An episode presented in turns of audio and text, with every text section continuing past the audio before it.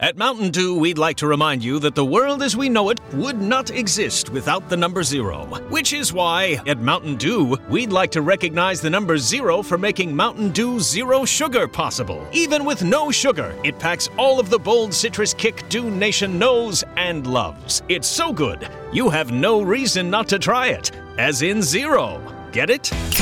Crack open an ice cold Mountain Dew Zero Sugar. It's zero sugar, all dew.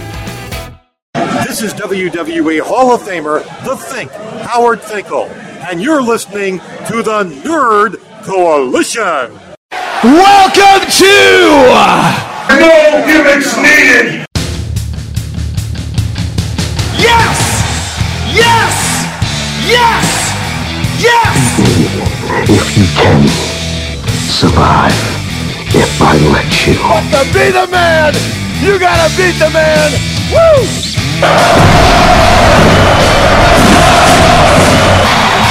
The kid you dig that! Do I have everybody's attention now? Yeah, I hear you, CM Punk. Welcome back to the No Gimmicks Needed Wrestling Podcast. I am your host, Mr. A and E, and joining me is the man, the myth, the reality, Q Flow, Flow the rookie. You, what up, everybody? We are here. Uh, I'm about to say, don't give me a different opening now. I know, you know, we came back off holiday, but um, you know, don't don't. I don't like different. I don't like different. You don't like change, neither do I. and also, uh, joining joining us on, on the podcast today is also my wife, the greatest catch lady sketch. What's going on, y'all?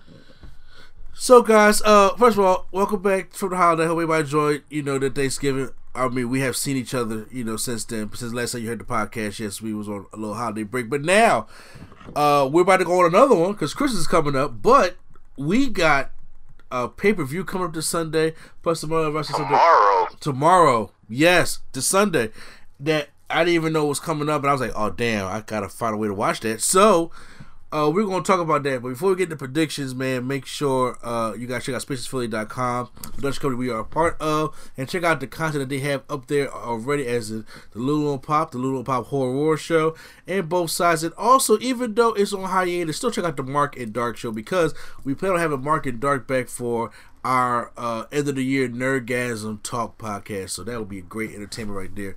Then make sure you check out all our content on there as well. The No Gimmicks Needed Wrestling podcast, the No uh the Nerdgasm Talk podcast, Turntable Hip Hop Culture and Beyond, and Drunk Dogs Sober Tongues. All your great content. We're on all, all the podcast apps, of course, Apple Podcasts, Stitcher, Google Play, Spreaker. Working on trying to get on Spotify and Anchor. So working on that as well. And if you guys are still us on YouTube, check out YouTube Premium. It has a free trial going on. They, they always try to give you this free trial. But if you have Google Play, you should have YouTube Premium already. Also, it's holiday time, and if you guys are enjoying us, I want to make you guys go on SpaciousPhilly.com and make sure you get yourself some Nerd Coalition apparel. You got the No Gimmicks Needed Wrestling Podcast t-shirts up there as well, along with the Nerd Nerdgasm Talk podcast with new designs coming in 2020. But we're not done yet because also the man, my co-host, the myth and the reality, got that War Drum album that is on fire right now. Got the 12,000 streams. I am sitting there blasting layover like it's about to go out of style. Mm-hmm. And I, yeah, agree with me. Look, I'm telling you right now, Q, Layover is the second most played song in my whole song playlist, right behind Good Morning Sunshine. Oh wow, That's love. We be that's alright. love. You know what I'm saying? I, I, I- I blasted. I was in the car driving to see my brother in the hospital. With my other brother in the car blasting the Leo. He was like, "Who was this?" I said, "Don't worry about it. I want you to finish listening." That's what I told him. I'm sorry. I like, he get on my fucking nerves. I can't stand you. Oh no, man! Look, if if if, if I like something, I want y'all to know. If I like something, y'all gonna know I like it. and that's going it's going to be played there. So the layover, I'm in love with that because they got the layover gear, also along with the Q Flow merchandise.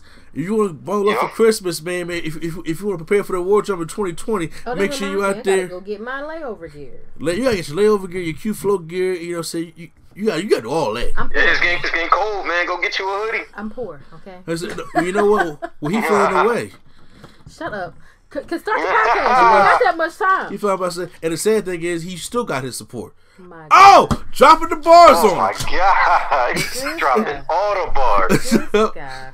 See, that's, that's what happens. when You listen to the album frontwards and backwards. You So, okay, so TLC is on Sunday tomorrow, guys, and then so we really did not have time. They really just like threw the card together and said, "Here you go. This is this is what we got here." So there's no pre-show matchup, and obviously I did not go see Raw because Raw sucked. I definitely I didn't review SmackDown last week because I was I was done with the dog dog food thing. that was nonsense. So when recording this, I will be putting up a SmackDown review from what happened yesterday. I heard it was actually pretty decent, especially the whole uh, Bray Wyatt Miz thing. So we're, we're gonna go over the matches real quick and give our predictions real quick of what we think is gonna happen. So to start off with, let's, let's, let's get uh, the Viking Raiders, which Q has on his fantasy, is uh, Oh, yeah. doing an open challenge for the Raw Tag Team Championships. First of all, I want to ask who is the open challenge and who's going to win. So I'm gonna start off with you, Q Flow. Ah, all right. It's a pay per view. It's the open challenge. Uh, I'm trying to think. If uh, I don't think it'll be AOP. I have don't two think it'll theories. be AOP. I'm a, I, because I don't really have a clue. I'm just toss one out into the wind, and it's gonna be the return of my boys. The Usos. You, you know what? Because the thing is, I had the same theory. I said because AOP don't need the titles right now because if AOP challenges them for the championships, they have to win. Mm-hmm. They have to, yeah. And I'm like, the Viking Raiders, kind- you know, they don't need that loss right now. But AOP needs to be dominant. So you you don't want to. You probably want to save that match for like Rumble or even WrestleMania. Because you know uh, AOP versus uh, the, the Viking Raiders. However, hmm I can see them Usos coming back because they can at least give you a good match and still lose. Right. Because they won't win the championships, but they'll give them a good match. So I was there because I, I swear, if it's like a Hawkins or Ryder type thing, I'm like, well, that was a waste. See, no, but I feel like it's gonna be one of them. It's gonna be one of them random made up teams, Same. or it might be the OC. You know what? I, I think about it because the OC is not on the show. A lot of Raw is not on the show, believe it or not. Right. So you, you know what? It it could be okay. So what should you go with, OC or Usos? I'm going with the. I'm going with the Usos. I'm gonna be happy. Okay, I, I may I, I may I may because you said it. I may edge out with that OC. What about you, Lee Scott? I'm gonna go with the Usos because they've been saying they don't have nothing really to do with them, and I feel like if it was just if it was anybody who's already there, they could have just said, "We'll challenge you to the title." So make it an open challenge, then the Usos can come back. It's the whole thing. Yo, if Jimmy fuck up again, if I'm Jay, I'm shooting him in his kneecap. I concur. I concur. Shoot him right in the, I'm right with in the that. kneecap. Yeah, so you can't drive nowhere. I'm gonna say because bro, you you messing up my career. For real. So next up, we have a singles match which should be pretty good. Aleister Black takes on Buddy Murphy. So Buddy Murphy says he's not scared of going to Aleister Black's door, and obviously we have not seen Aleister Black in a meaningful match since his match with Cesaro. And it was a it was a Extreme Rules, but wasn't it Q we, we was at there? Uh, which match? Cesaro versus uh Aleister Black. Yeah, it was. Yeah, we I was, yeah, I think yeah, Yeah, uh, yeah, Extreme yeah. Rules. That's the I, last I time. had I had uh I had Survivor Series in my head for some reason. No, I think that's the last time we we, we seen a meaningful match for Aleister Black. So I have Aleister Black beat Buddy Murphy, but in a very good matchup. Ladies It's gonna be a very good matchup. Um, I get no points for this, unfortunately. But uh, I got Black winning. you said you got Murphy winning?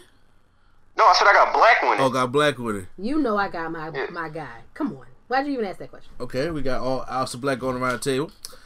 Uh, in a tables match, we have Rusev taking on Bob Lashley with Lana. Bob Rude. Uh, this came from the divorce segment on Raw where Rusev put Bobby Lashley through a table, which Bobby Lashley said, "I'm going to get married to you, Lana, after uh this divorce thing is." God, I can't wait till this is over. I can't wait for this storyline to be done, bro. I really. I've been punching can't. Lana head off too on Twitter, man. Yeah, Yo, he been really going at her. It's so horrible. I've been punching her head off, man. She is annoying. Uh, she- Well, there's some other news between Lana and Bobby Lashley that's been going on, but I'll get to that later. So, I'm going to start off first. I got Lashley winning. Same.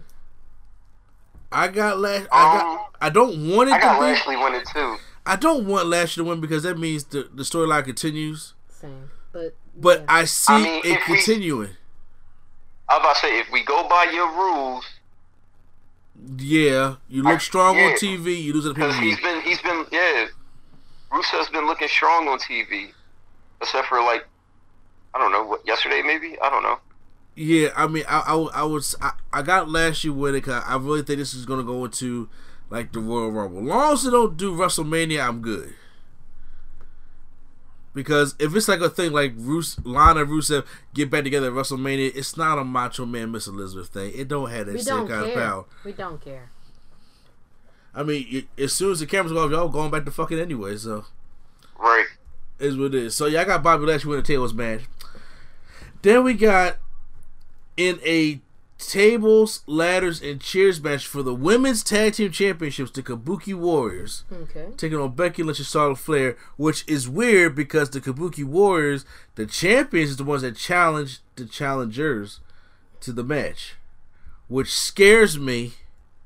Mm-hmm. But Q There Flow. is no reason, there is no reason None they should all. be losing these belts. So I'm gonna start with you. Who do you have win this matchup? The Kabuki Warriors. I want the Kabuki Warriors to win so bad because one, they're on my they're on my draft, but two, I did I've enjoyed the Kabuki Warriors since they've got more TV time and they've been made more a threat. But the way this thing planned out, you know it's going to Becky and Charlotte. That doesn't make any fucking sense. There's no reason Becky needs two belts again. I agree with you, but look at how how how, how they is looking. The She's not even Kabuki, doing. She's not even doing anything with the first belt. This is very true. Ka- the, the the uh Kabuki Warriors have been whooping Charlotte and Becky's ass weeks on TV. Surely have, and I've been losing points.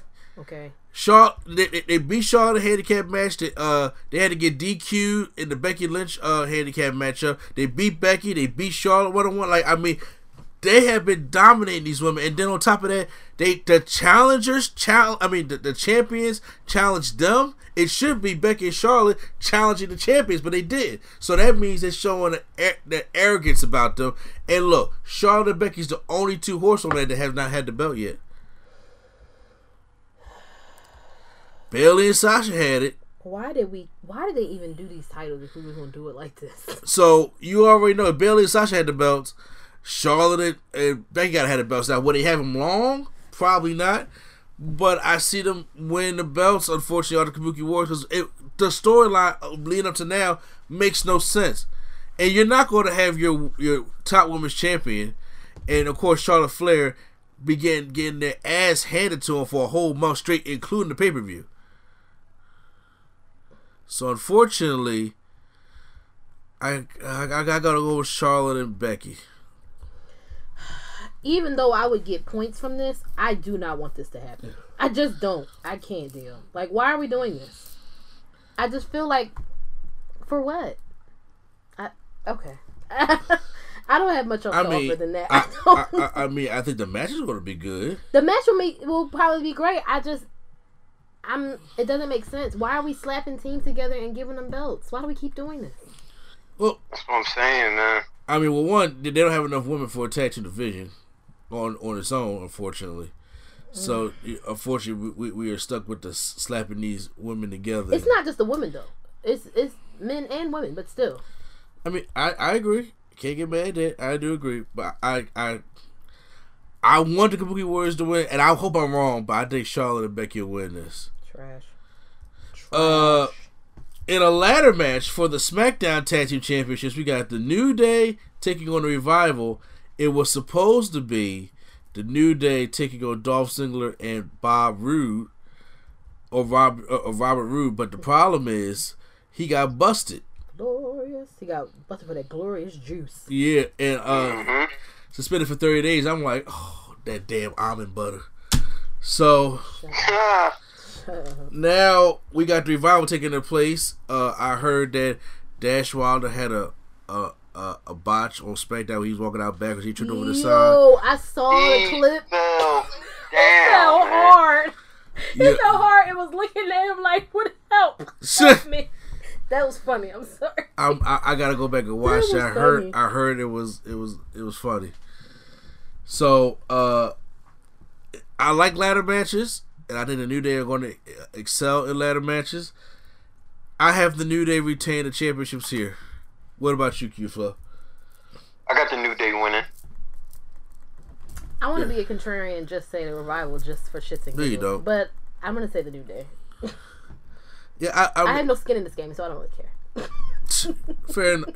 Wait, nobody picked the New Day, have they? No. Nope. What the hell? I'm- that's fucked up, man. How we doing don't this know New Day? Because I'm scared. That's why. I might have to. You know what? I might drop Charlotte and kick, pick up the new day because she has been losing me points. Oh, hold on now. We were told we are not allowed to do that before a pay per view. Excuse Wait, me. wait. I didn't say I did. I said might. You have to wait. Yes. Fine then. Jesus Christ. he, he he's here. He's present. You you know what? Listen. You keep going with your show. Uh, yeah. So I, I got new, I got New Day uh retaining here. Cause I mean, I, even if it was Dolph and Roode, I, I biasly would have went with Dolph and Roode, but I already knew that wasn't going, to you know, take the place of anything. Yeah, he definitely wouldn't have won if it was them. So time for our two main event m- matches. So we got Bray Wyatt taking on The Miz in a non-title matchup. Mister Rogers, Bray Wyatt.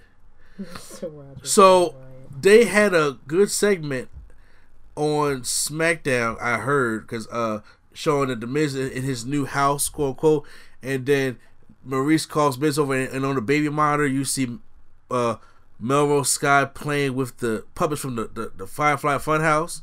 See Melrose Sky? What's her name? I think it's Monroe. M- I don't Monroe. There we go. Monroe Sky. M- M- Monroe. I said Melrose. Good lord. know. Uh, Okay. Monroe Sky. So you see her, her in the crib playing with the the toys for the Firefly, the pups for Firefly Funhouse, and the Miz goes and rushes up there. Now I have not seen the full skit, but I did hear that you know he did some a lot of things a man with kids wouldn't do. So I mean, why am I not surprised? Wait, what happened?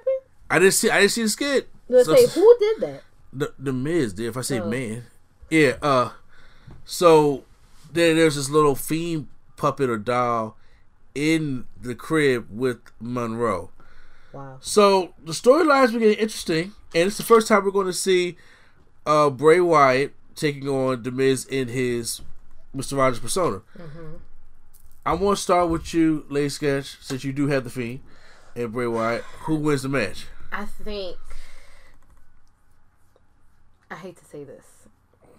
I think that the Miz is going to win because he's not the Fiend.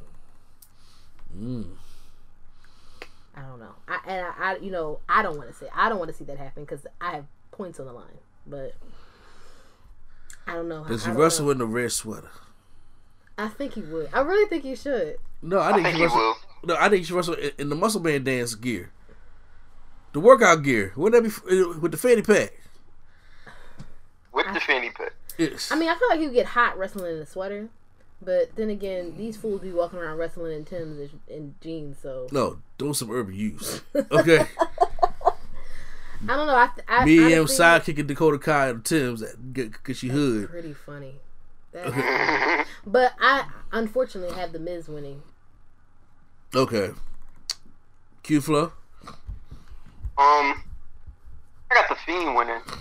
Uh, Well, I get it. It is Bray You Wyatt. It's not the got- Fiend. Well, yeah, yeah, it's Bray Wyatt, but Hmm. I don't see a reason why he should lose just because he's not. You know what I mean, his alter ego. I feel like they're gonna set him up like and- Finn Balor. Well, I have it like this. I do agree with my wife in saying the Miz is going to win, but she didn't dig that deep enough to what I'm thinking of because it's not a title, so he's not going to lose the title. Yeah. But where's Daniel Bryan? The last time we see Daniel Bryan, the Fiend was ripping out his hair. Ah, you know what? You what type of match are they in? It's a regular match, one on one. So, if Daniel Bryan, I, okay, because here's the thing. I don't know if you've seen it, but somebody put out a list, and it was like every time the Fiend went against somebody, I know it's not the Fiend, but it was like every time the Fiend went against somebody, mm, excuse me, he changed them back. So it was like he uh, made Finn Balor a heel again.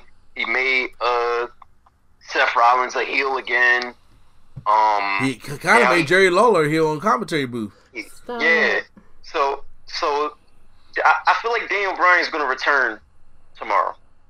That's what I I'm don't saying. know whose side he's going to be on, but he's going to return tomorrow. I don't know how it's going to affect the match, but but it's going to happen. Look, I'm saying this. I heard this good theory. I'm thinking that Bray, uh, Daniel Bryan returns because I don't know if did that hair he ripped. I don't know if he'll cut his hair or cut his beard, but he's going to come back, and he may help out the Miz to beat to beat him. to beat Bray Wyatt. I can see that. Which brings the Fiend and, and Daniel Bryan with that one more match at the Rumble. Cause that's what they're waiting for. You save it for the big uh for the big pay per view, which is the Rumble. So you can have the Fiend and Daniel Bryan again at the Rumble, or if the Miz picks up a win on Bray Wyatt, he is qualified for a title shot. So you can do a triple threat. So that way, Bryan don't even have to lose. That's true. So there, there- there's there's a lot of things that you can you know go off by this way, and I I'm gonna give that credit to that theory of Sound Monster uh, sounds off because I'm not gonna take credit for that anyway. I listened on his podcast. I was like that that sounds right because he definitely was ripping his hair up two weeks ago, and we haven't seen Daniel Bryan since. So uh, I'm curious to see how, how that's gonna be. Your main event, Damn, main event already? Yeah, it's only seven matches on the card so far. Okay, go ahead. For, for by the time we're recording this, Roman Reigns. Oh, the big dog, Uh, who the big dog was unleashed this past Friday, taking on King Yeah. Corbin. and what a dog food match? Close, a TLC match. I mad you said close.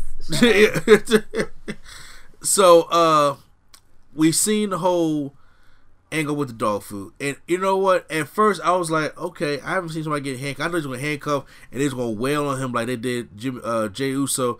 New Day with the kendo sticks, whooping his ass with the kendo If there sticks. was a, if there was any time to bring them Usos back, exactly, because near not a nobody came out to help Roman at all. No, I was wondering. I was like, is anybody gonna come? No. Which, No. which on SmackDown, Kofi was talking about stuff. I didn't like what you did to Roman Reigns. To do something about it. But so, but it, that's neither here or there. So he comes out and he gets he gets beat down, and instead of candlesticks, instead of, instead of breaking his arm or making him immobile for the match at TLC, let's go get cans of dog food, which honestly look like shit. dog food really does not look appetizing at all. So I get it. It's pretty disgusting. yeah, I It- got it. it ain't supposed to be, and it's, it looked gross. And they pour all this stuff right on Roman. And I'm just like, I was so mad. I didn't review SmackDown last week. I said, "There- there- there- "There's no way I'm doing this," and that kind of made me mad. So now we're going to get Baron Corbin in another TLC matchup, and uh there's no outcome other than seeing Roman Reigns. Obviously, Dolph Ziggler took the big bump on SmackDown, getting tossed off the ladder through the announce table. So obviously, that's going to be set up for Corbin. We may get an end of days on the ladder, which probably look pretty sick. But and of course, it's no disqualification. So of course, I see Dolph Ziggler coming out there. Maybe the the guy in the dog mask comes back out. What you think? I don't know. The nonsense. But I have Roman Reigns uh, winning this matchup. I don't think it's going to be that great of a main event. No. I mean, because honestly, I didn't think Sheamus versus uh, Roman Reigns at TLC match was going to be a good main event back in 2015, and it turned out being damn good. Sheamus is a much better wrestler and a much better personality than Personality, yes. I, I look, I, y'all know me. I hate Baron Corbin. Y'all look at all my old NXT uh, reviews. I, I hate the anorexic test. I used to call him. So no. I, I didn't like him, but now I, I can s- simply say that Baron Corbin's wrestling style has improved, especially with like watching him in the finals with Chad Gable. That was pretty. I'm saying I'm, Now, no, I'm not going to dispute you on that. Improved and able to carry a match enough with Roman is two different things. fair, fair. Uh, Q Flow, who do you have? I got the big dog. The big dog. Oh yeah, I need my points. The big dog. Unle- That's right. You do got Roman Reigns, don't you? Mm-hmm. The big dog unleashed. And Lady Sketch, who do you have? You know who I got. Even though uh, Roman Reigns is not my favorite person, I hate Corbin. Like, I feel like if I met him in real life, I'd probably walk by my man. Like, I just I don't like dude. He's annoying. I mean, the whole skinhead look ain't working either. It's not really It's- you going to the meetings is not really appealing to me. It- So I'm going with Roman Reigns. Gotta show that one. So that, as of right now, that is the card for TLC. So se- uh, seven matches. Like I said, they didn't even know it was here. They basically used this as a stepping point. Like, well, okay, well, we, we, we got to get to the Rumble first, but let's just take this out the way. Fine. So, whatever the case may be. Um. So real quick, going on to, s- to some other news that I want to get out of the way. Y'all boy, ACH. Who is y'all boy? Uh, not mine. Uh, Wait, did you hear about his, his latest things, Q Flow? nope. Okay, well, y- your boy Jordan Myles, he quit professional wrestling Allegedly. All together? allegedly, Allegedly. altogether, and uh, he made he he made, he made a statement uh, saying you know why he quit, and uh, he uh shit. I wish I had it pulled up. I'm gonna go look it up. You go ahead and keep talking. Yeah, um, because uh, he, he was going going through his thing, and I remember Shad from Cryme Tyme came out and said some words to him. He basically was like, "Shut the fuck up." But basic. what also came out also is that not only after he gets indie bookings that he quits professional wrestling altogether because you know he I guess he's mad at the industry because you know I don't know what you were He's mad at our fans. The fans too as well. Go ahead. I'm sorry. Man, I mean, like, well, we've been here. We really haven't changed too much unless you, unless you bring brought in more kids. Uh, he made a comment. Uh, I, I, I don't know if you, you remember Q when he made the comment calling Jay Yo, Lethal. your phone is going off, bro. It You had to is. put it on silent. My my apologies. Somebody's blowing up my phone. I'm like, look, here, here go these Christmas texts already. So, uh, he made a comment calling Jay Lethal Uncle Tom. Did you remember that? Yeah. Yeah. So we got a reason. So apparently he says that uh he used the N word, you know, called Jay Lethal. And you know how us black people, you know, we call each other that. That's a that's a sign of what we just say. You know what they apparently Jay Lethal ain't like that and slapped shit out of him. Legit. Legit. And then he Oh, he said pulled up on him? yeah, and he said, "Don't call, don't call me that. Don't use that word." And Jordan Myles didn't like that too much, and he, t- he did that in front of everybody. And then, uh, now once again, until uh, Baby Girl posted the story, uh, Christ, you guys. I'm sorry. They're posting a lot. This wrestling group. It's a lot going on. Here. yeah, uh, he was he, he was saying that he was upset at Jay Lethal because he didn't come to him and he didn't apologize for what he did, and he took he, he took it some kind of way. And I, I I'm sitting there thinking like, see, look, me, I'm the kind of guy is I I want to eradicate the word from our language, but I understand that I use the word a lot, and that's why on this show I have two two rules of no phones and no n word. So I'm trying to go away from that, but uh All right. oh oh you pull something up. Here you go. So he says here, this is the story about him quitting professional wrestling. Okay. He says, "I hate pro wrestling. I hate you." Uh, I can Urban I use. No, he didn't say that. Can I cuss? Yeah yeah you curse. I hate you shitty fans that think you know it all. More importantly, I hate the snakes in this industry. None of y'all would never say anything to me ab- uh, about me to me. All of y'all can go screw yourselves. I'm canceling my shows and I'm quitting pro wrestling. Chasing my dream was great, but you enti- you self entitled pricks ruined everything. I'm out.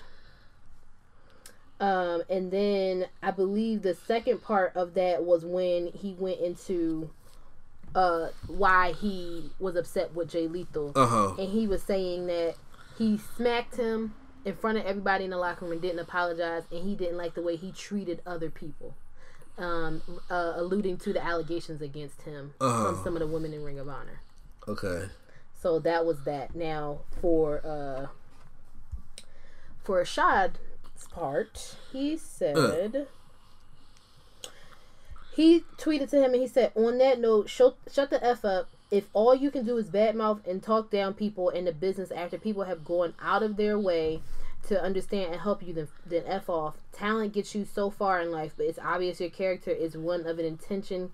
Uh, I'm guessing he meant seeking person who wants sympathy while burning others. Grow up and understand the world doesn't revolve around you. This business, as well as life, doesn't cater to one individual. So either suck it up and do something, or shut the f up, because this bipolar crying shit is getting old. oh, attention seeking ass, he said. Yes. so there was that. So, Q Flow, your thoughts on this whole on this whole thing? Because you know what I'm saying. I understand you want to watch the world burn, and so so in, in other words, you support your people 100 percent to a Uh, certain degree. I love watching the world burn. Okay, It's so entertaining. Nah, but uh, so um, but I want to get your this is my first time hearing. This is my first time hearing of this. Um, this is crazy. I, I really think this whole thing is immature. Um, he definitely needs if. Mm, excuse me. You act. You got what you asked for. You got released from from from WWE. You still complaining. I- Sit, sit down, man. Just just go go just go, man. If that's what's gonna help you, go. But like these these Twitter fingers and all that ain't gonna help. And somebody already went upside your head. so Very true. stop. You lost, bro. I'm sorry. I I, I have no way to, to defend you. You lost. You, you know, I, I do agree that. First of all, I don't get off how calling Jay Lethal Uncle Tom because he slapped you for calling him the N word. I think it has something to do with another wrestler too, and but that's why I'm mad. I can't find the, the whole story about why he was upset with Jay Lethal, but um, and I'm guessing it must have been a wrestler who was not black. But Oh, um, I just I don't understand. I'm still trying to find it. yeah. I don't understand what. Uh, okay, there he go. He goes in depth with his issues with J with R ROH and Jay Lethal. Uh huh. Okay. He says, I asked to leave both promo- promotions, hated working for a grown man who didn't have the balls to look me in my eye and tell me the truth. Hunter Johnston. Even leaked a private meeting we had to the dirt sheets. Le- Lethal slapped me in a hotel room because. Wait, did you pause it? I said you talking. I'm sorry, I didn't see you. Uh, Lethal slapped me in a hotel room because he didn't like me using the N word, which he uses as well. Oh Jesus! He tried to pull. I'm guessing he that meant his, his bitch card in front of the locker room, but I defended myself. I hit him back and took him down, and I was told I had to apologize for it because it would be in my best interest. Jimmy Jacobs, a person who I respect, was the reason I felt I had to. When I went to Lethal, he never apologized to me for putting his hands on me. All he did was tell me how he's felt with racism, etc., etc. But not once did he say, did he ever say, my bad for hitting you. So to this day, I'll say it loud and clear. I don't like him. I never will. Stop asking me to apologize for what I've said because I won't ever. ROH locker room was the worst time in my career for me. I'm over it. I don't care to talk about it. And I'll do whatever's in my powers to make sure I'm never ever belittled, embarrassed, or bullied again. No, I'm not crazy. I don't need to chat with a doctor. I'm completely happy. I have a crush on Caleb Braxton. Random. I'm far from fine and I'm far from fine and good. I'm super. Okay. Where I'm from, that word, the N word, isn't to belittle anyone. That's my culture and how we communicate. If he would have pulled me to the side and spoke to me like an adult rather than trying to belittle me in front of others, I would have listened. Going into ROH, I was excited to be around Lethal just because he was another African American who I thought was someone I could look up to. But after he hit me and I saw him, I saw how he acted towards others, I lost all respect for him. And when asked about the comment, I saw how he acted towards others. He said, ask the female talent. Apparently, there were allegations made by Taylor Hendricks against him in 2018. So it, it was this whole thing was just random. Like, what did you have with a crush with Caleb Braxton have to do with any of this? I, I, like, I don't get Yeah, it. that is random. It was hella random, right? I was just like, what are you? That is random. So yeah, he was just really upset because he hit him back, and they told him that he had to apologize. Like I guess the company told him he had to apologize to Lethal because he's a top guy. Yeah. And he did it, and Lethal didn't apologize to him, so he's mad about it. So, ah, I I don't know. I don't. I want in this world for uh, my people to succeed in anything, to take over, whether it's swimming, golf, you uh, uh baseball, wrestling, anything that, that hockey, whether it's a predominantly white thing or not, I, I want you if you have a passion for it, excel in it. But this don't help. This ain't it. This don't help the movement. This don't help the cause, especially when you have legends in the business that are trying to steer you on the right direction, and to, to, to, the, to the point to help you be successful. Especially when you to look at people like Booker T and Mark Henry. Hell, even The Rock. Mm-hmm. You know, and then I I, I want to know like, how do you view these people because they don't act the same way you do? Do you lose respect for all of them also? But my thing is, that's not the issue because we know Booker T bought that life. All right, that, Uh-huh. that's not a secret. He he went through some shit. Uh, So I really feel like he's just young and dumb, and he hasn't gotten to the point where he understands that what he's doing is detrimental to him. He thinks he's just standing up for his point, and he's making his himself heard and known, but not realizing that in the long run, in the long run, you're not doing anything any favors for yourself. And he's probably looking at real short sighted right now. Like he's making a lot of noise and everything, but that's not what you really need to do. If you want to make long term change, you gotta be willing to play the game to an extent. yeah. But you also gotta know that even if you do want to make a whole lot of noise, there's a way to approach it. Mm-hmm. And this is not it. I just I don't know. I feel like he's being young and stupid right now. Even if he does truly uh, respect the people who have been trying to set him straight, I don't think it's I don't think it's anybody anything anybody can do except him right now. Mm-hmm. He has to come to that realization. I mean, I, that, and that's that's all I got for dude. Because he's just out here acting a, a damn fool. Yeah, and I, I I don't know. I mean, qu- quitting the wrestling business also. I'm like, but no matter where you go, But I think he also didn't really quit. Like he had another show that he's to do apparently after that. I don't know. So that's why I'm like, bro, just stop talking. Like shut your your, your social media off for a while. Be like Mar- Mauro. Sometimes you know he, the mental health thing is real. There's a documentary, y'all, that I want to y'all to watch on Mauro Ranallo that came on Showtime. I remember it coming on. I never watched it though.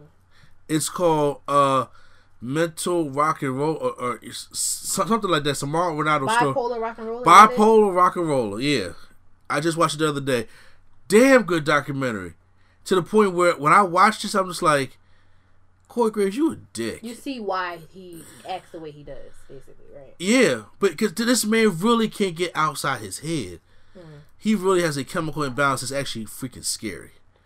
Like they, they have video clips of this guy hmm. doing breakdowns. Of Mauro having a breakdown. Yes. Jesus Christ. of when this of when when the traumatic experience started and everything. So when I was watching it, it made me just think of, you know, the stuff that Corey Graves was saying to him, and I was just like, "But how how insensitive are you? I feel like that's the problem. A lot of people now feel like we are just being too sensitive with people. Like we're handling people with gloves like they're porcelain dolls, and we shouldn't because we haven't been. And that's not how that works. I also think it makes a lot of people uncomfortable to actually have to confront mental health. Uh, Um, so they don't they don't like to think of it as I need to consider my words with this person because they have an issue.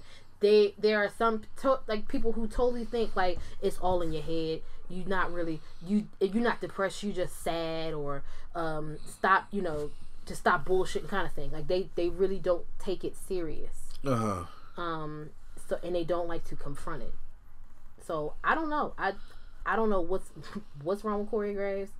Um and after knowing this about him, why go after him? Like why start the nonsense? yeah. I mean, I, I'm glad he's back on TV. That's that I'm glad he's back on TV, but I'm pretty sure the original comment was made by somebody else, but you are his peer. Yeah. So I would think that you would be you wouldn't egg it on.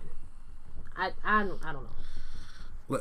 uh, Q, Q, I'm sorry. Have you seen it at all? No, I haven't. No, I mean it's it's really good. Like I understand why he makes so many pop culture references. That the the research and the studying this man does before a show is insane. He's dedicated to what he does. He mm-hmm. is, but it, it- there's also like, and it's amazing. Like they were showing him when he has like chemical imbalance, especially when he was like younger. And uh, because I, I, a lot of this came from when his his I think a friend of his or a best friend of his passed away when he was like 19, and he had like a whole mental breakdown after that. And then he's and then he's been diagnosed with uh bipolar disorder. And he has it, and I'm like, I mean, look, I'm like, first of all, bro, how can you do a job like this? This is exil- like a lot. It's very exhilarating. Exactly. To do a job like this, and you have a bipolar disorder. So you know, I give credit for you to be out called there every week because I, I'm snapping. You know, saying just after the first half hour of the show. But that's just me. But I, I do rec- I, I wanted to throw it, throw it out there. I recommend that it's something that uh, if y'all have not seen it, it's only an hour or hour ten minutes long on YouTube. They have it on YouTube. And I watched. I was like, this is a this is a pretty good documentary. Tomorrow with the King. Stone Cold Park. What, what Jerry Lawler? No, man, Goldberg. Oh, I'm about You to can't say- say the king. I think it like king. yo. First of all, you was talking King Book. I'm like, yo, I gotta watch that.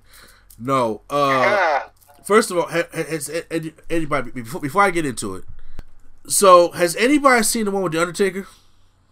No, I've only seen clips. yeah, we watched it at my house. Yeah, I thought, Oh wait, it was right. It was on right after. but y'all see the whole thing. I don't think yeah, did you? I only saw clips. There were some things that they that that they did not get into that I wish they did get into, but they did a lot into the Undertaker's life. I mean, I, I wanted to know more about BSK, and I wanted to know more about American Badass because, like I said, I know you like it. I think that was the worst Undertaker. That I know ever you created. hate it I, so I much. hate American Badass I Undertaker. felt like he just felt. honestly, I liked it because one, the regular dead man Undertaker was kind of just like, all right. Michael White got sure you won't know that. I wouldn't It's- say that. I don't. I feel like Anybody like that look, look like Sons of Anarchy, like Aleister I Black, I feel like it. No, it's Uh, not that. I feel like it's people on the fringe.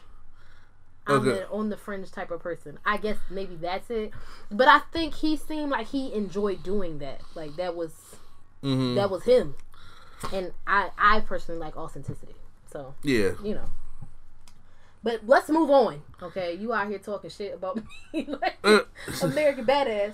I, I, all I'm saying is that you know, uh, they, they had a very good interview. So having Goldberg on uh, after TLC, I I really want to see stuff that, that Goldberg's going to say because you know, what I'm saying, hey, look, he's been, com- been been compared to Stone Cold for the longest time.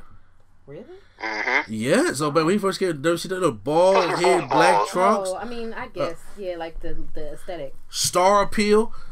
Goldberg bought money, and the you- Goldberg sold out the Atlanta arena, forty thousand people in three days Wow, of build. that's wild. That's power right there. Yeah. Goldberg may not have been the best wrestler, but that man could draw a dollar. Okay, No, I, I, I, I believe you. yeah. So I mean, like, I'm just like, man, if you had more time, you could have drawn a hundred thousand people in that build. But that's some ne- neither here or there. So I know they're gonna touch on that, but there are some things now. Q, me and you being Goldberg fans, is there anything that you want Stone Cold to touch on tomorrow with the Goldberg interview? Um, not that I can think of off the off the top of my head.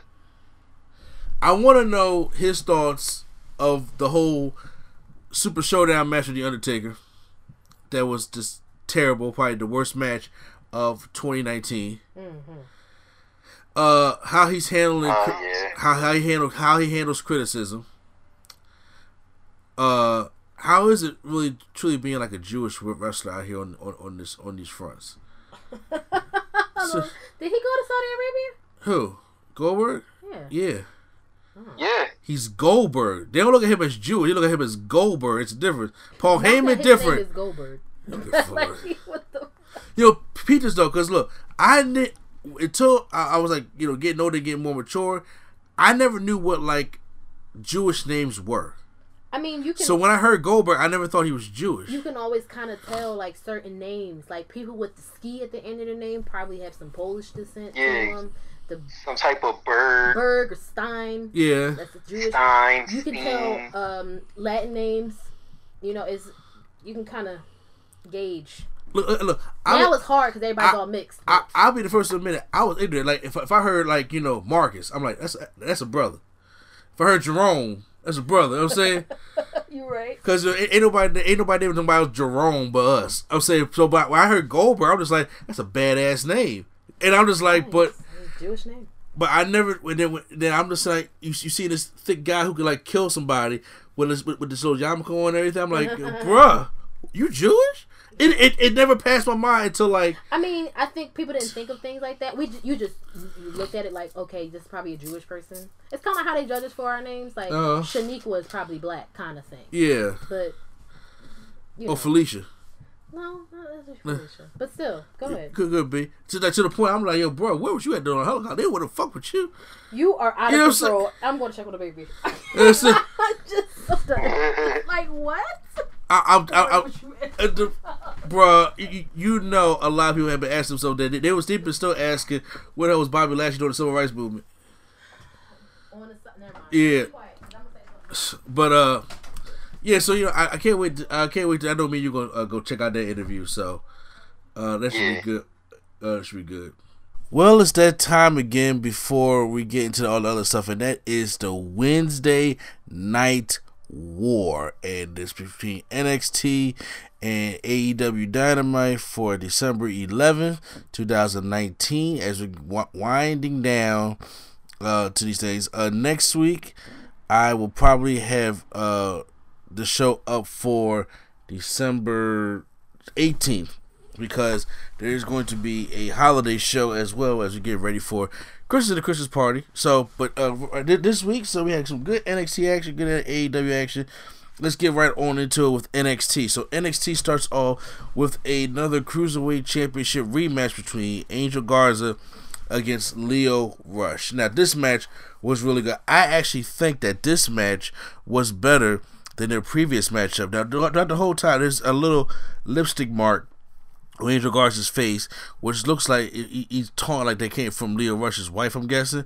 And Lio Rush, as you know, NXT has that black silhouette and has the light shining down the championship, when it's a championship match. Lio just attacks him right off the back, and they go they go in it. Nice back and forth action. Now, usually Angel Garza has, has the gimmick where he has the tights on, but they break away into his trunks, and he hasn't done that just of, as of yet. So he's been wrestling this whole matchup in his tights. And I'm like, okay, so when is the whole gimmick when the tights are going to come off? So, uh, more on that a little bit later. They go back and forth, re- reversing a lot of the moves that they done in the first matchup, which are like like the springboard stun that Lio Rush does. That he uh uh guards and sidesteps and kicks kicks him right in the face. Uh, they go over. It's like they're taking some brutal shots. The way he like trips up Lio Rush on the apron, it's some brutal stuff. Uh, as we get down to the end though, we get uh Lio Rush uh hitting the midnight out or not the midnight that's that's the new day stuff hitting the uh oh God, what was he called? His uh the the, the final call the, uh man he hits that frog splash that he hits on Angel Garza. But Angel Garza rolls out the ring. As Rush trying to grab him the pants break away and all everybody starts like kind of cheering like oh that was kind of neat. And then he goes to the outside, tries to tries to do it on the outside, but he gets the knees up, tosses him back in there, and gives him that little uh, neck breaker that he does, and puts him in that dragon sleep, that that, that butterfly dragon sleeper. And Lio Rush taps out, and Angel Garza is your new WWE or NXT Cruiserweight Championship in a very excellent opener. I thought this was I, I thought this like I said better than the first match, and then there's an exclusive that uh, Angel Garza goes into the crowd with his, his legit family, brings in his girlfriend, and proposes to his girlfriend in the middle of the ring. So it made a, a, a, nice moment, a nice opening thing for us. So I enjoyed all of it. Raul Mendoza takes on Cameron Grimes. Uh, this matchup I thought was I thought was pretty good. I wasn't really into this matchup as much as Raul Mendoza picks up the win over Cameron Grimes. A pretty decent matchup. Travis Banks takes on Jaxson Ryker of the Forgotten Sons.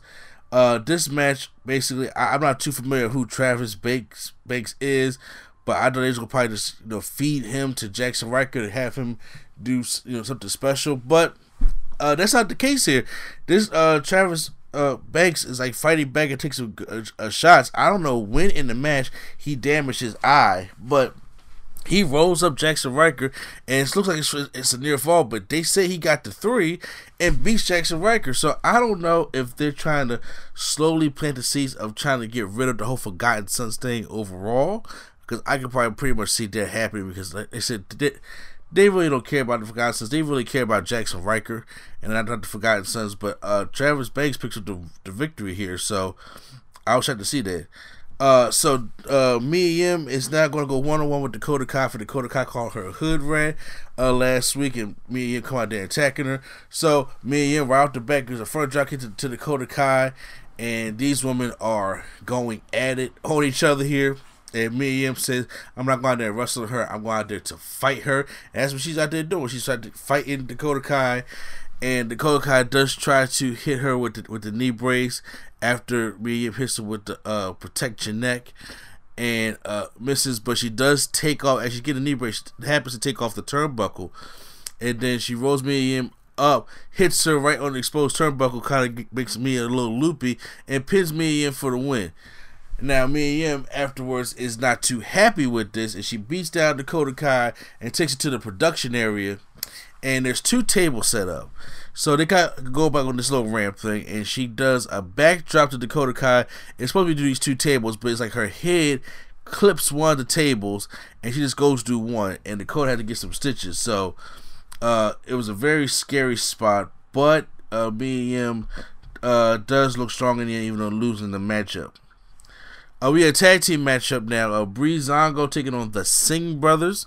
I, I, you know, I'm actually glad to see the Singh brothers in NXT doing what they can do best because I was the one that said, you know, the Singh brothers can actually wrestle. They can actually do really good stuff here, but you know, no, they've just been stuck with Jinder Mahal, and it's been his uh, spot bags for you know for different matches that he's been been in with Randy Orton and Brock Lesnar. But these guys should really go. Breezango comes out as like doctors in this one, so very good matchup. I, I first of all, it took a while to get going for me, but very good matchup. Uh, I like the springboard. Uh, the, the Falcons are from the top of by Fandango Falcon, and then he gives the other Singh brother another Falcons arrow over the apron into the ring. Then Tyler Breeze has his uh, knees uh, in the back of one of the Singh brothers, and then Fandango springboards off the apron to an elbow at the bottom. It gives him an elbow drop. They gives him that uh that leg drop at the end. Good matchup, good team matchup by these two. I, I like also that uh Breezango can also showcase what we've been missing on Monday Night Raw with them as well. Bianca Belair takes on Kayden Carter, aka Lacey Lane from the Mae Young Classic, aka what people say Ember Moon Light. In a way, if you guys remember the Mae Classic. So good. I'm glad that she's finally getting herself some TV time, some exposure, and everything. And Bianca Belair once again is very dominant in this matchup. But this does give a chance for Kayden Carter to actually show uh, the moves she can't do. She reminds me, like I said, of a little Lio Rush.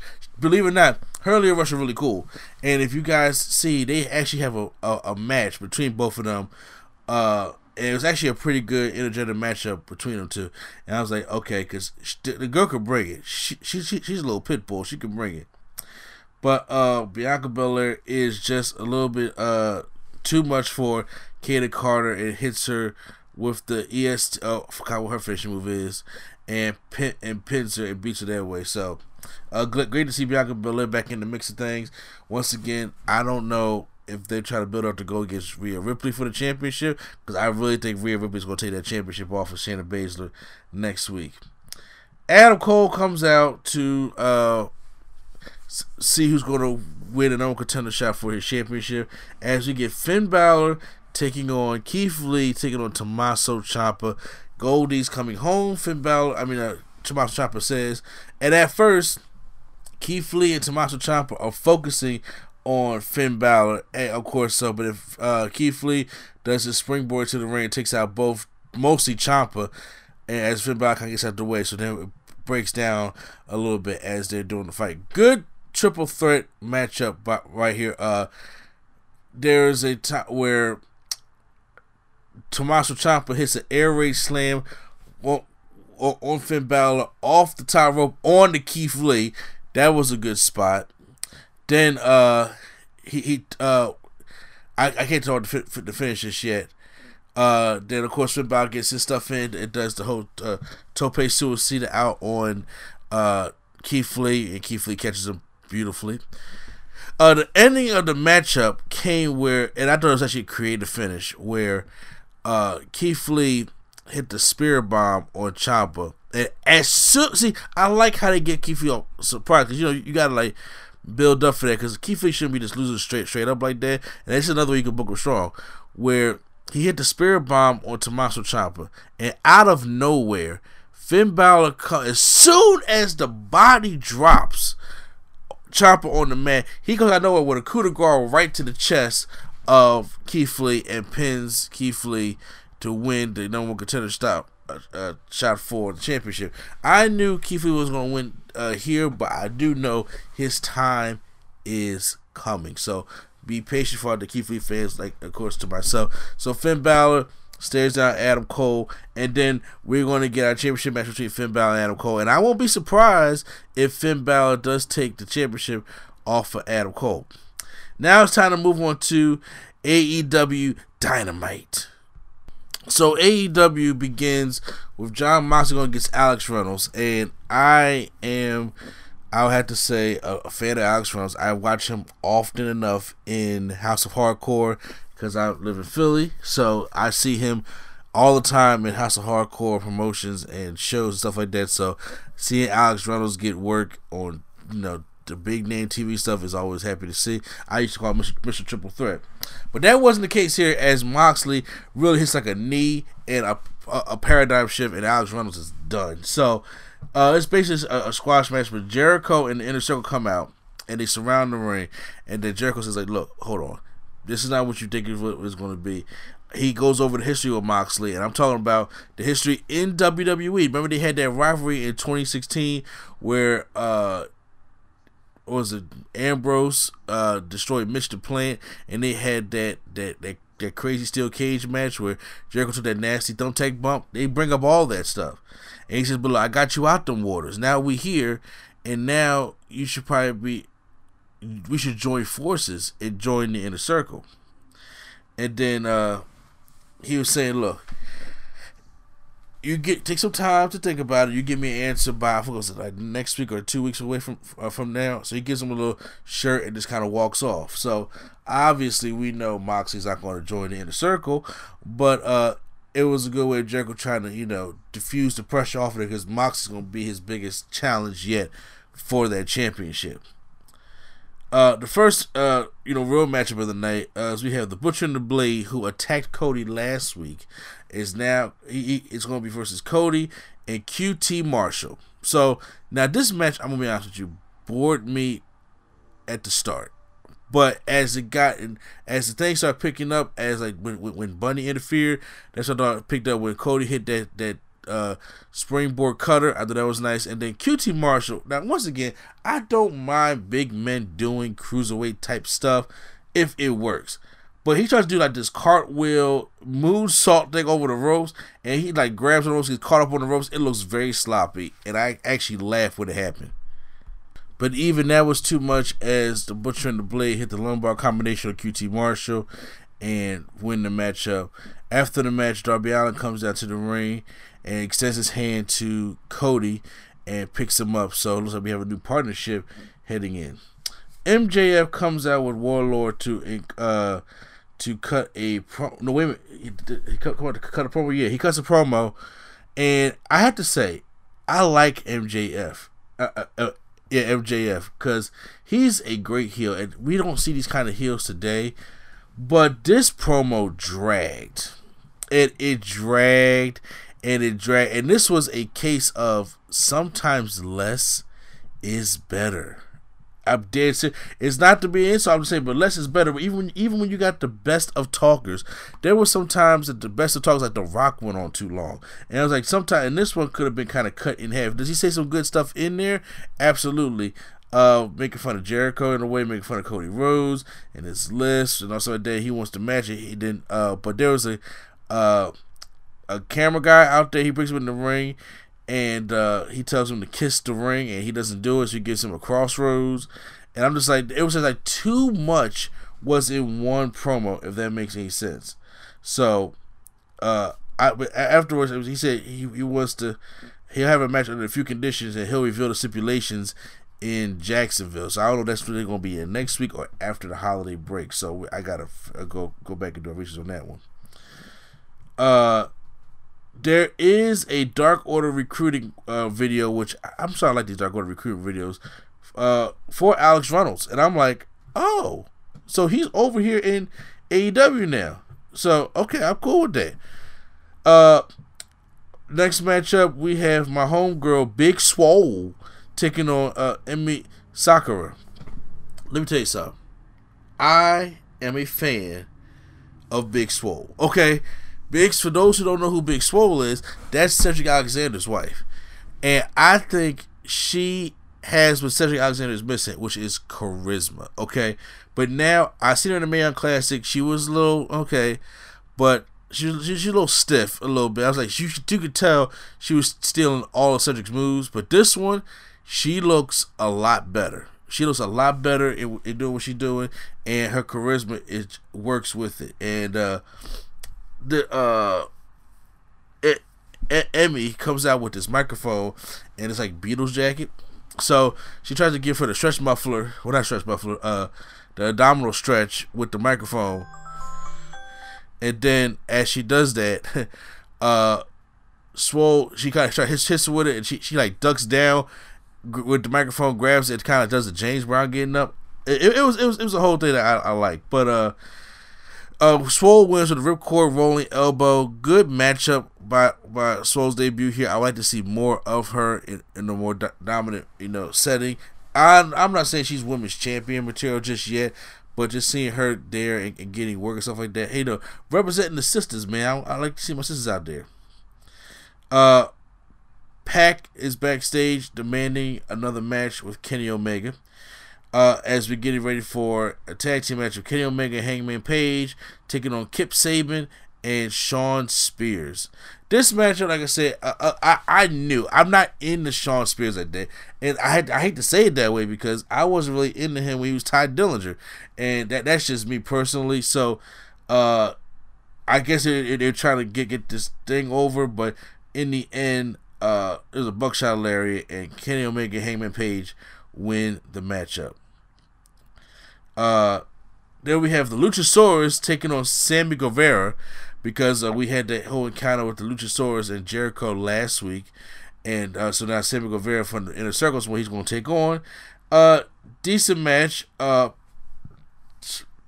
after the matchup, after Luchasaurus defeats Sammy Guevara with that Tombstone Flapjack, Jericho and Jake Hager attacked the Luchasaurus, but then of course the rest of Jack's, uh, Jurassic Express uh, attack, and then um, they uh, fight off in a circle. Uh, they do have an announcement that AEW's next pay per view is going to be uh, AEW Revolution for, uh, in February in February 29th in Chicago. I'm like, wow, we're gonna miss a whole like two months, but I, I didn't I didn't I didn't, I didn't try and do those like old school WWE pay per views. I have maybe like four or six a year to see how things go out. Main event time: Street Fight, Proud, Proud and Powerful uh, takes on the Young Bucks. So once again, you know with these matches, you cannot document all these matches with spot after spot after spot because you know we see tables, we see ladders, we see the socks, we see trash cans, we see all of that kind of stuff. Uh, and uh, what was it? Uh, the Bucks get attacked during the ring entrance, and then uh, but they they they, they fight them off, and then um, Jake Hager tries to appear. Dustin Rhodes comes out. It's a whole clusterfuck overbooked match. Trust me, in the whole thing. Uh, uh the Bucks hit a, a muscle driver on the steel on, on the steel chairs to win the match. Well, no, actually, I'm wrong because Pride Powerful do win this matchup, and uh. No, I was right because they were about to do the muscle driver, and then Pride Powerful kicked them off and kicked one match through the table. There's a 450 and land on the trash can. Then they had the two chairs set up in the corner, and then uh, I don't know if it was Santana got knocked off, Then they give him a double super kick and they give Ortiz a super kick right on the chair. Then give him the muscle driver onto the steel the steel chairs. And so the Young Bucks win the matchup and they have a stare down with SCU because they're the tag team champions. So you know Young Bucks come for the ch- championship. So that was what it was. I thought uh, both shows were pretty good. Actually, I think NXT won it for me this week. So uh, I enjoyed tri- triple threat match. I definitely enjoy uh, Mia coming out and get, getting her revenge, and the, the Sammy Guevara. I mean, the, the, uh, not Sammy Guevara. I, I, Lio Rush and Angel Garza opening matchup was just on fire. Uh, when it came to AEW, I enjoyed the main event, obviously, but uh, MJ's promo went a little bit too long for me. Uh, of course, you had the Jericho Moxie thing. It didn't get too much heat behind it because they're still kind of in the thing with Jurassic Express. And you know, like a lot, they they, they new matches, and some matches that they didn't have no heat to me that I just really didn't care about. So NXT picks up the win for me. But you can post that in the comments, uh, or if you're listening to it on YouTube, how you feel about it, or email us at the Real Nerd Coalition at gmail.com if you guys got any type of comments or questions or concerns uh, right here on this podcast. But we're about to move on, and we, me and uh, Q Flow about to finish out the podcast. So, in other news, now we got the drop of Hall of Fame for 2020 now. Mm-hmm. This is probably the, ear- the earliest we've ever gotten the Hall of Fame news before. This is showing that they want to sell tickets because they had a lot of trouble selling tickets last time for the Hall of Fame. So this year we got the first two big inductees, the headliner, which is none other than the animal, Batista. Well deserved. Well deserved, because I'm a well deserved. I'm a Batista fan for real. And another well deserved, but I'm actually shocked by one. The NWO, which is well deserved in its own right, and a headline on its own right, which it probably is. Hulk Hogan, Kevin Nash, and Scott Hall, and Sean Waltman as as the NWO. Here's the thing. Did Sean Waltman is the first X-Pac, right? Yeah, it's X Pac, yeah. Okay, that's what I was saying. Like AKA who? Oh, oh, oh, my bad. I know she's. Oh yeah, Oh, AKA. yeah, I'm gonna say everybody might not know. You right, AKA X Pac, or when he was in the yo, he was called Six Pac, or Six Pack. Yeah, it's spelled S Y N X X. Dead serious. Why? Dead serious. So he is going to be the first member of the Hall of Fame that was inducted back to back. Back to back. And I'm like, bruh, it- don't get don't get me wrong.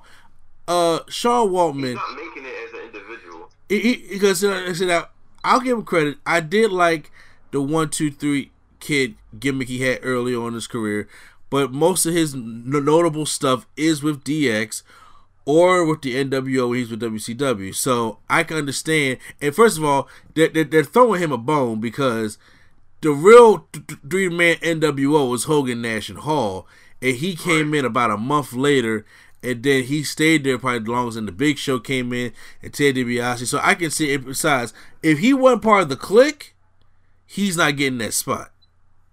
So, dang, my man Sting can't get in this. You, know, what I'm saying? you said who? Sting. Sting's in the Hall of Fame. I, I know, but he can't get a part of this NWO. No, because that's, that's Wolfpack. That's Wolfpack. All right. Yeah. I thought it was okay. No, yeah, cause see, Wolf, the Wolfpack NWO was um Sting, Nash, Lex Luger, Konnan, and uh if I guess if you want to make the oh Macho Man, Wow. Okay. Never mind. Yeah, so- yeah, so yeah, they're not going to put. And I, I mean, maybe like 10, 15 years down the line, we start forgetting names because I'm like Vince trying to bring Konnan back to WWE right now. So you know, I I, I doubt it's going to happen.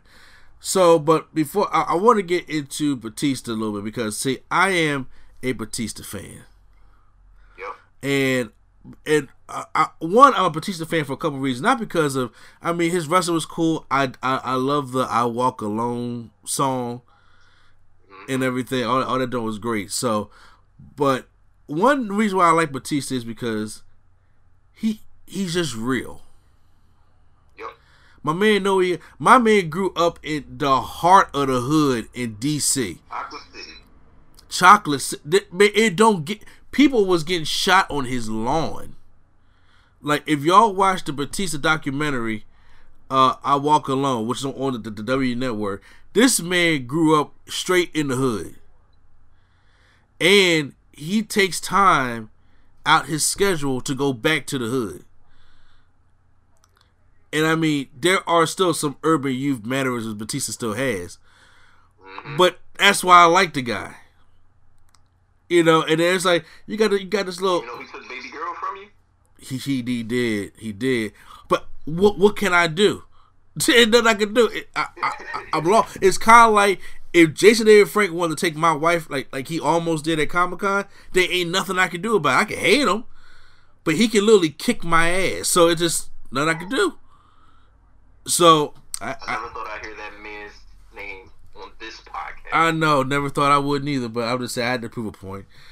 So Batista comes in. He was uh Deacon Batista at first with uh Reverend D-Von. D-Von. Did you like that? Now, us being Christians, but know the Deacon Batista. oh, you did. Okay, All I knew was Ev- Ev- Evolution. okay. I was just about to ask you. Since you seem like you like Batista as much as I do, what was your favorite version of Batista? I like the Evolution Batista, and I like. You were supposed to be my friend. When he just started spazzing on Rey Mysterio. Oh my! But that, that was actually scary. That was a scary man. That was that was some scary shit right there, I know how Rey was gonna get out of that. Yes, I, I- first you saw how big he is compared to what Rey was. Like what? Right. And this is back when I thought wrestling was real. Yeah, I was just like, oh man, that, yeah, that Batista was scary. Uh, one of my favorites was I like Hollywood Batista from 2010 when he was feuding with John Cena before he left, before he started really becoming like real big Hollywood. And I also, um, I do like Evolution Batista, but I think that I Walk Alone SmackDown era Batista from 20, 2006, 2007. I love that Batista because he was he, he he was the it thing and he was arrogant about it and i like for some reason i liked that about him and he drew i think to this date the highest grossing wrestlemania buys at wrestlemania 21 when they did like over was a 100 million buys when they went hollywood and mostly it's because of that main event match he had with him and triple h and Triple H, if you look throughout all his career, Triple H, I think, has been one of his great greatest rivalries.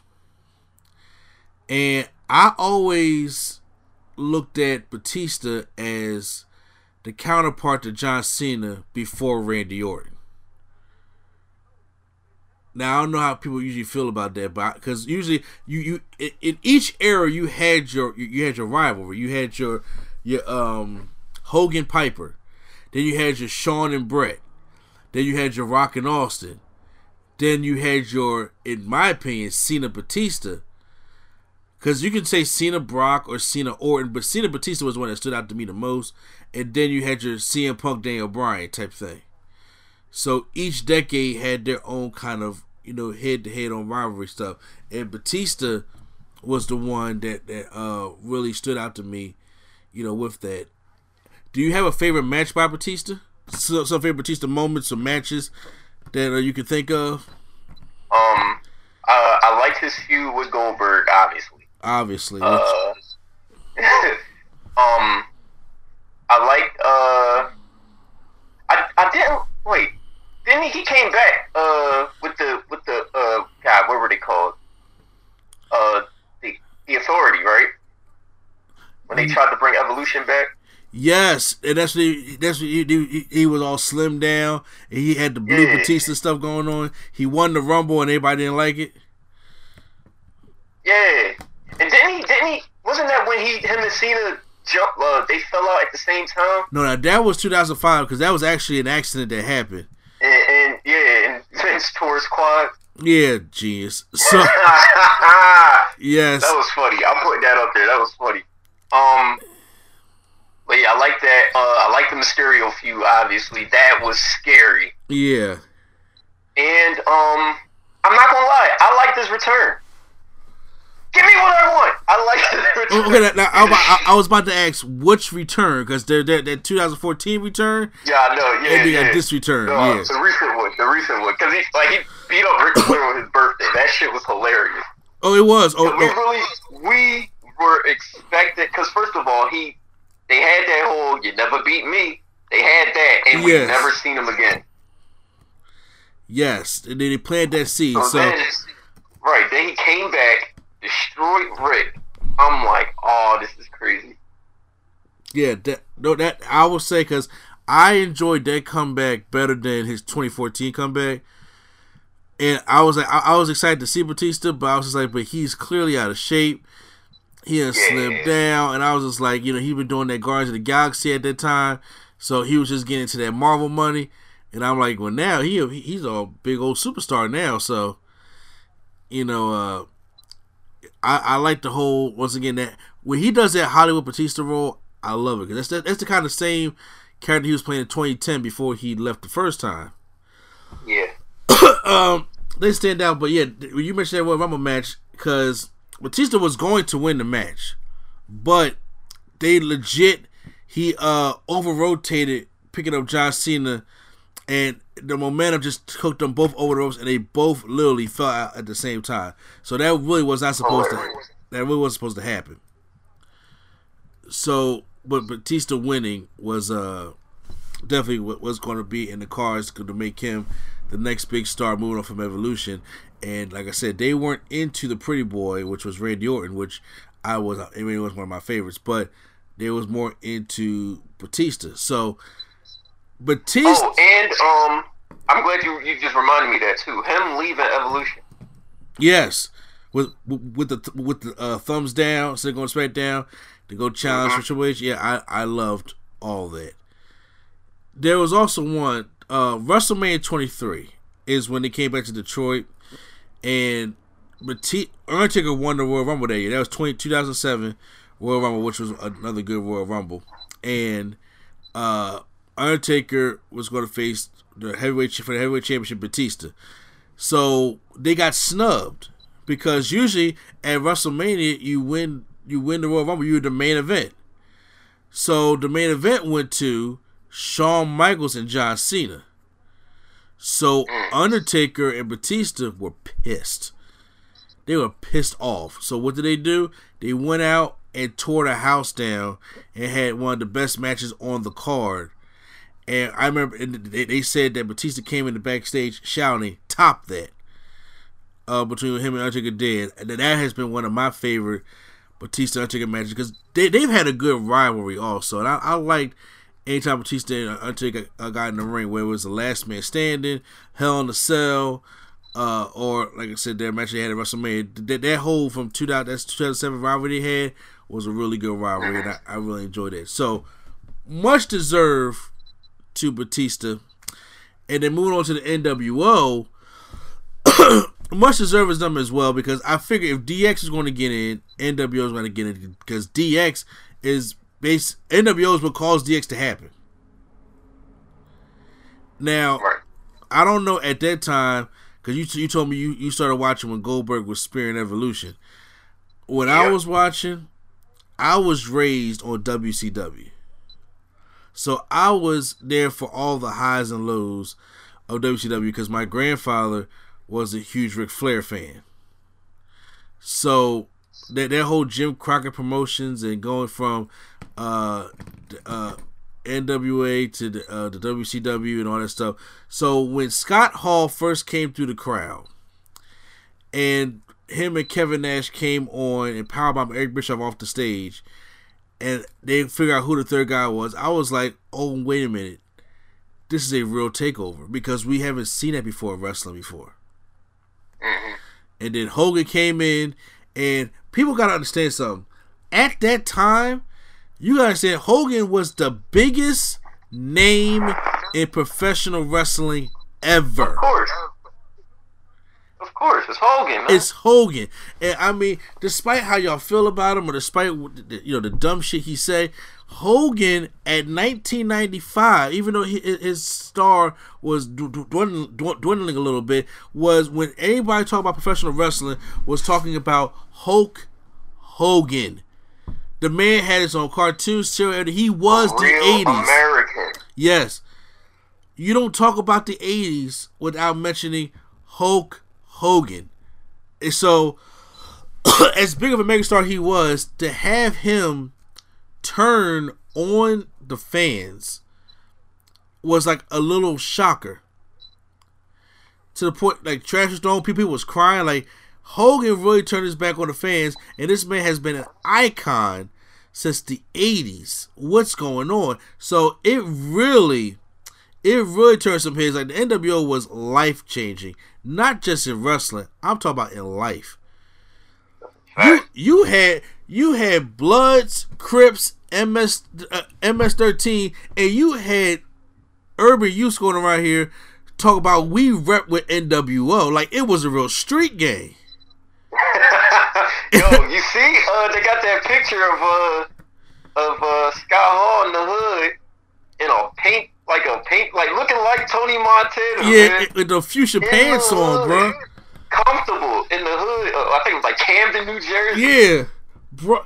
They was out here dead serious because, like I said, I watched it. They was having black and white bandanas. They was because Kevin Nash he said in an interview that they was trying to be the gang of wrestling. They was trying to bring something new because wrestling never seen that before. So at the time, Tupac wore his bandana the opposite way. Remember, he had it tied in the front. Yeah.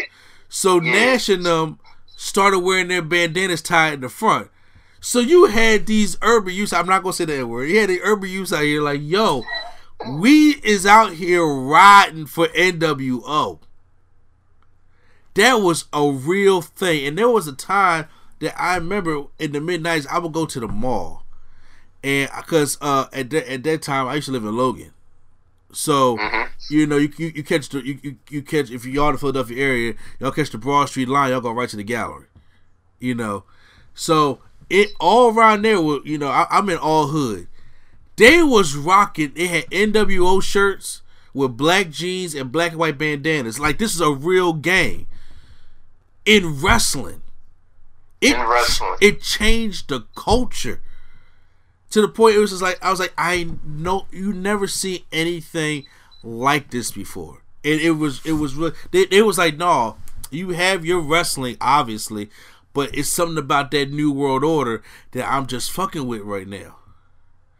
And I remember me being a fan of it, and then of course, obviously, when it got too many people in there, and then it got all the then it starts spanning over to the Wolf Pack, and then NWO 2000 and the LWO, and I'm just like, I okay. ain't gonna hold you. I like that Wolfpack song, man. Oh, f- first of all, that's probably the Oh only thing. I, that's Wolf probably the only thing I like from C Murder. That's C Murder? That's C Murder. C Murder You did. might wind up in a body Yeah. bag. That's your call. it's cool. Look, I ain't gonna lie to you. I, f- I'm, I love the Wolfpack. So I, I, first of all, I love the Wolfpack more than the original Black and White. But I do know that they wouldn't be able to put them in there right now because th- th- their their roster was stacked. But C Murder was the one that did uh the Wolfpack song for them because Master P and the whole No Limit Soldiers and all them, they used to work and ha- had a thing with WCW when they was doing the Hootie Hoo thing, and they did the whole Oh, yeah. yeah, the, they did the whole rap versus country thing. So obviously, we all know the family that C Murder Master P are. So C Murder, C Murder did the song, and I was like, this is probably one of the one of the things I can add to the list. I actually like the C Murder did. So, uh, yeah, and because you, you know the, the original NWO song is Jimi Hendrix. Uh, didn't know that. Yeah, see, so they they they, they took Oh, oh, oh, oh, yes, I did. Yes, I did. I'm, I had to think of the song. Yes, I did. Yeah. So the original NWO song, they took a different snippets of Jimi Hendrix songs and they kind of like morphed it together. So that Hendrix is doing the NWO and C Murder's doing the Wolfpack. So I was like, yo, they was really trying to be some gangsters out here. So, uh, like I said, when it comes to the the cultural change and impact that they had, it's well deserved. that both these names do get in the Hall of Fame. So I, I'm curious now to see what who else is going to be in that class. I am too, because this it's a good startup right now. I'm about to say because that that shut the thing down because those are like you can't without oversaturating. You, you got to put something lower in there. There is rumors that it may be Kane and Big Show, which are both deserving of Hall of Fame spots. Big names, bro. Exactly. So I'm just like, y'all stacking. Kane, ooh, please let Kane get in, just because I'm gonna talk about Kane. Yeah, who? I, I mean, is that the man is mayor now? Like, come on now. He got to be. Yeah, I mean, he, he, He gotta be in it. And of course, there is rumor about the Bella twins also. So, but that's probably the weakest one I can hear of. For what? For what? For what? Is Beth Phoenix in it? Beth Phoenix is in the Hall of Fame. Yes. Oh, all right, all right, all right. Then I'll let it rock then. Okay. Yeah. I mean, will the Bellas get in the, in the Hall of Fame eventually? Absolutely. It's the W Hall of Oh Fame. yeah, yeah. But I still think there are a couple other women that are more deserving of a Hall of Fame spot. Molly first. Holly. Molly Holly, Jazz, Victoria, uh, Mickie James. Like, come on now. Mm-hmm. You know what I'm saying? But that's that's either here or there. So congratulations to uh, both of them. Also, I have another congratulations to give out also, and that is finally WWE. You petty. You petty. I'm, I'm, I'm not petty. I'm just saying, finally, WWE decided to grant Luke Harper his release from the company, along with Sin Cara and the Ascension. and the ascension that, that nobody even forgot they was working cares. Yeah. And there's something. Cause it's kind of like when I found out that Primo got suspended with Bobby Roode for the drug thing. Uh, for- Right. And everybody was like, "Wait, you still employed?" Carlito's brother. Yeah. So I miss Carlito in a way too. But so Luke Harper, which th- th- this poor guy has been trying to get released from this company for years, and I don't blame him because Luke Harper has been one of the most underrated guys that has been like y'all don't understand the true talent this guy got. Especially Neither did the company. neither the company, especially being in his mid thirties, still being to move like that. He had a, a, a small singles push when it was him and Dolph Ziggler, and he, he was uh, stuck in there with the Wyatt family. He had a, a scary look to him. But I'm like, y'all gotta understand something. Luke Harper, y'all need to do something with Luke Harper. Then when they did the Bludgeon Brothers, I was like, okay, I'm cool with that. But y'all keep sticking him with Eric Rowan. Eric Rowan is injury prone, and I'm not trying to take a, no talent away from Eric Rowan, but I will say this: Eric Rowan between them two is not the most talented guy. But for Not some reason, huh? You said he's. You said Eric Rowan's not the most talented, right? Yeah, out of him and Luke Harper. Oh yeah, yeah, yeah. No, not at all.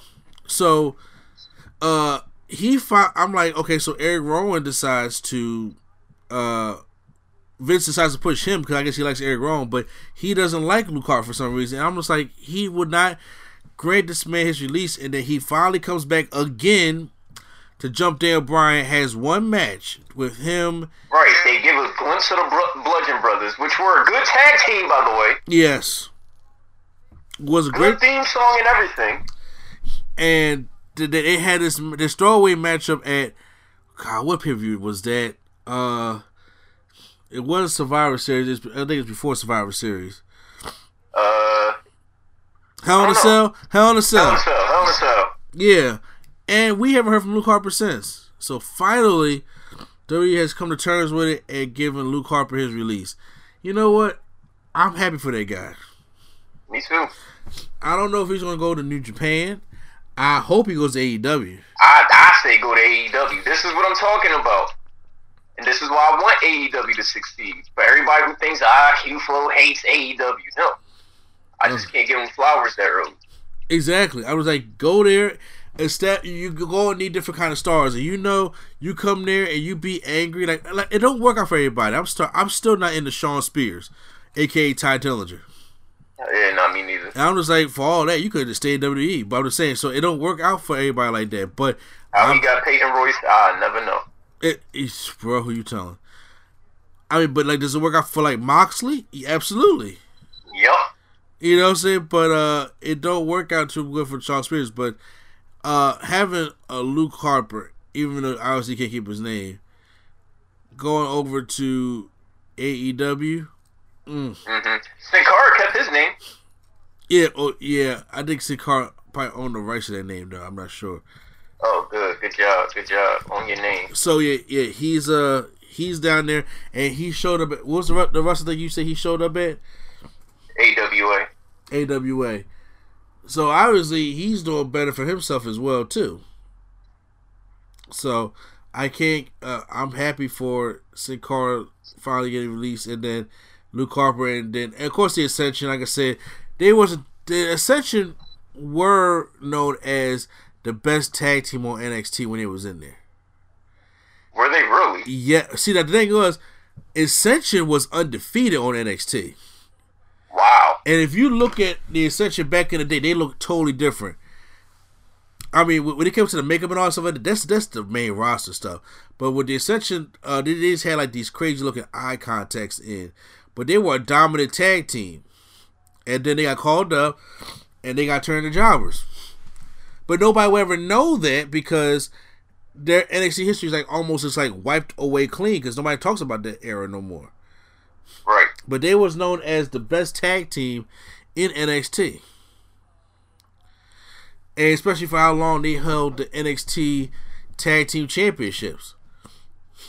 So them coming here and it's like them not doing anything with uh the Ascension is kind of problematic. They didn't give us a reason to care about the Ascension at all. They was just used for like the Breezango skits and everything, and after that, not nothing much after that. Mm-hmm. So I I don't Breezango over there on NXT collecting wins, by the way. Yeah. Me personally, I think the Ascension may go to Japan. I don't know if they're going to AEW. I mean, Yeah, nah, go to Japan. has- Yeah, has- Japan game. yeah, they, they have a great tag team division, but uh, I don't think that they're going to be. Uh, yeah, I, I, I, I think they'll probably be happier in Japan. I'm not sure. And somebody also said that this is not going to be this is not going to be the first time that WWE is going to be doing some spring cleaning. They said. Wow.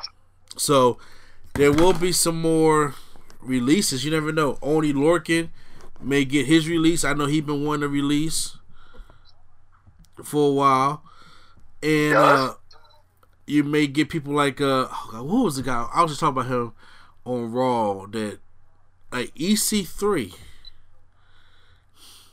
because. E- E- EC3 has been getting like the short end of the stick for reals. He ain't getting no end of the stick. Where is he? Bro, I don't even know where EC3 is at.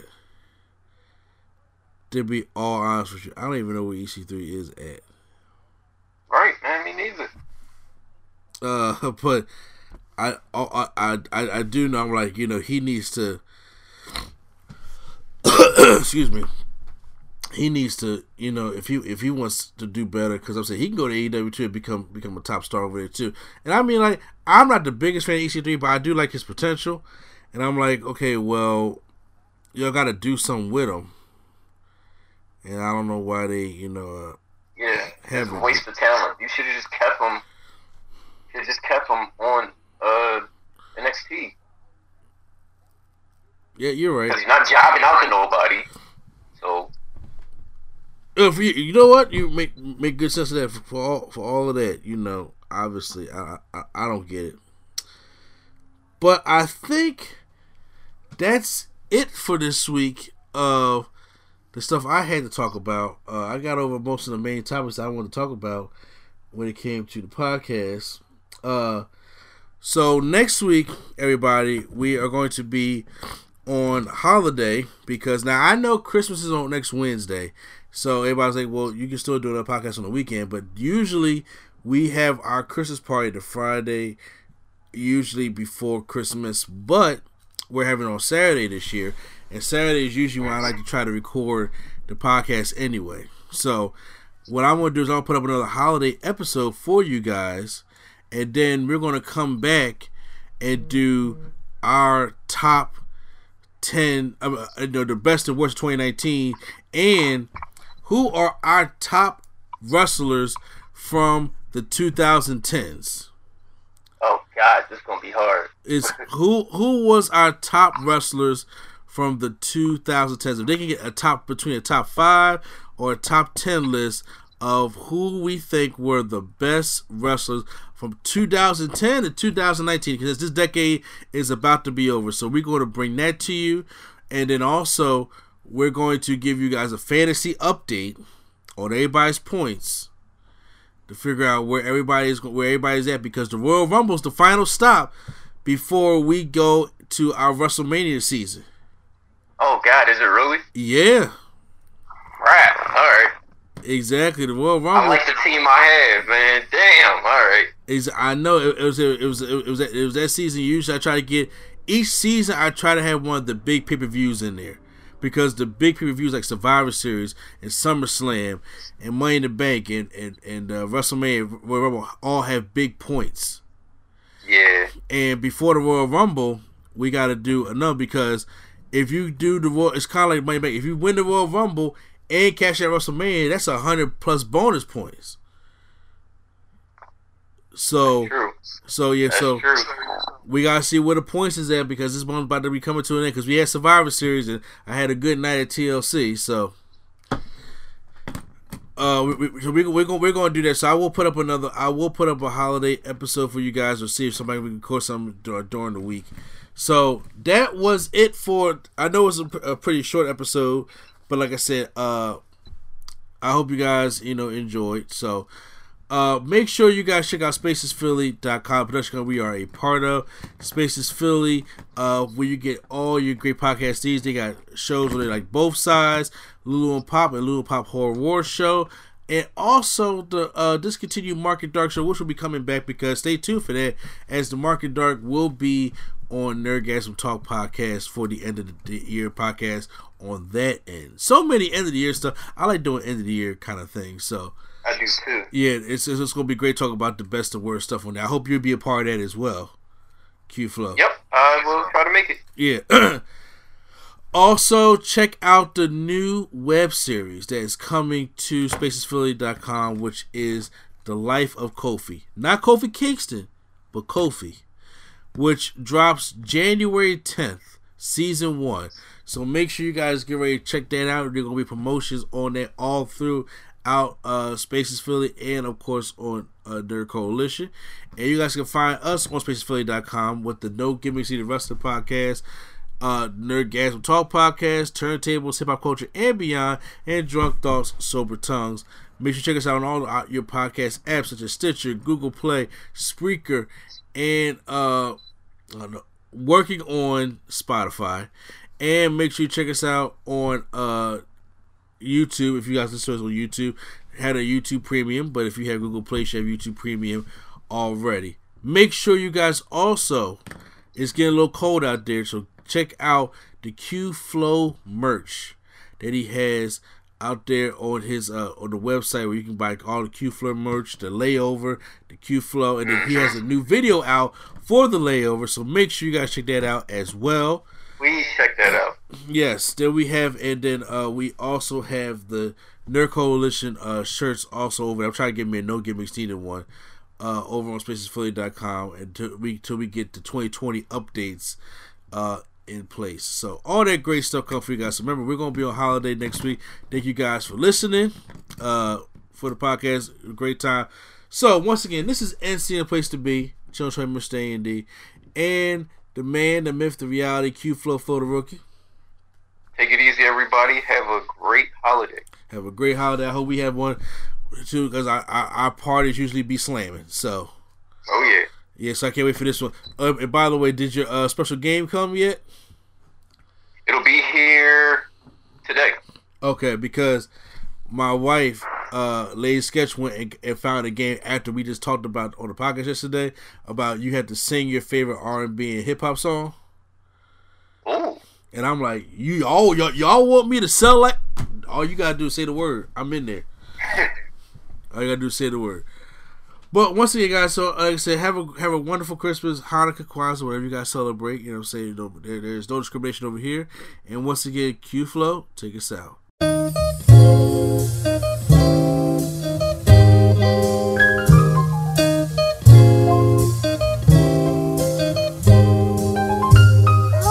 We're bringing nerdgasm to your ears. Welcome to the show. We don't need any gimmicks, you already know. So sit back, relax, and hit the like button. Go and share with your friends and keep the likes coming. Swag on trivia and prompts top five. Either way, it's fun and you're hearing it live. Join with your host, Mr. A and E. Yeah, you know it's the place to be. It's NC.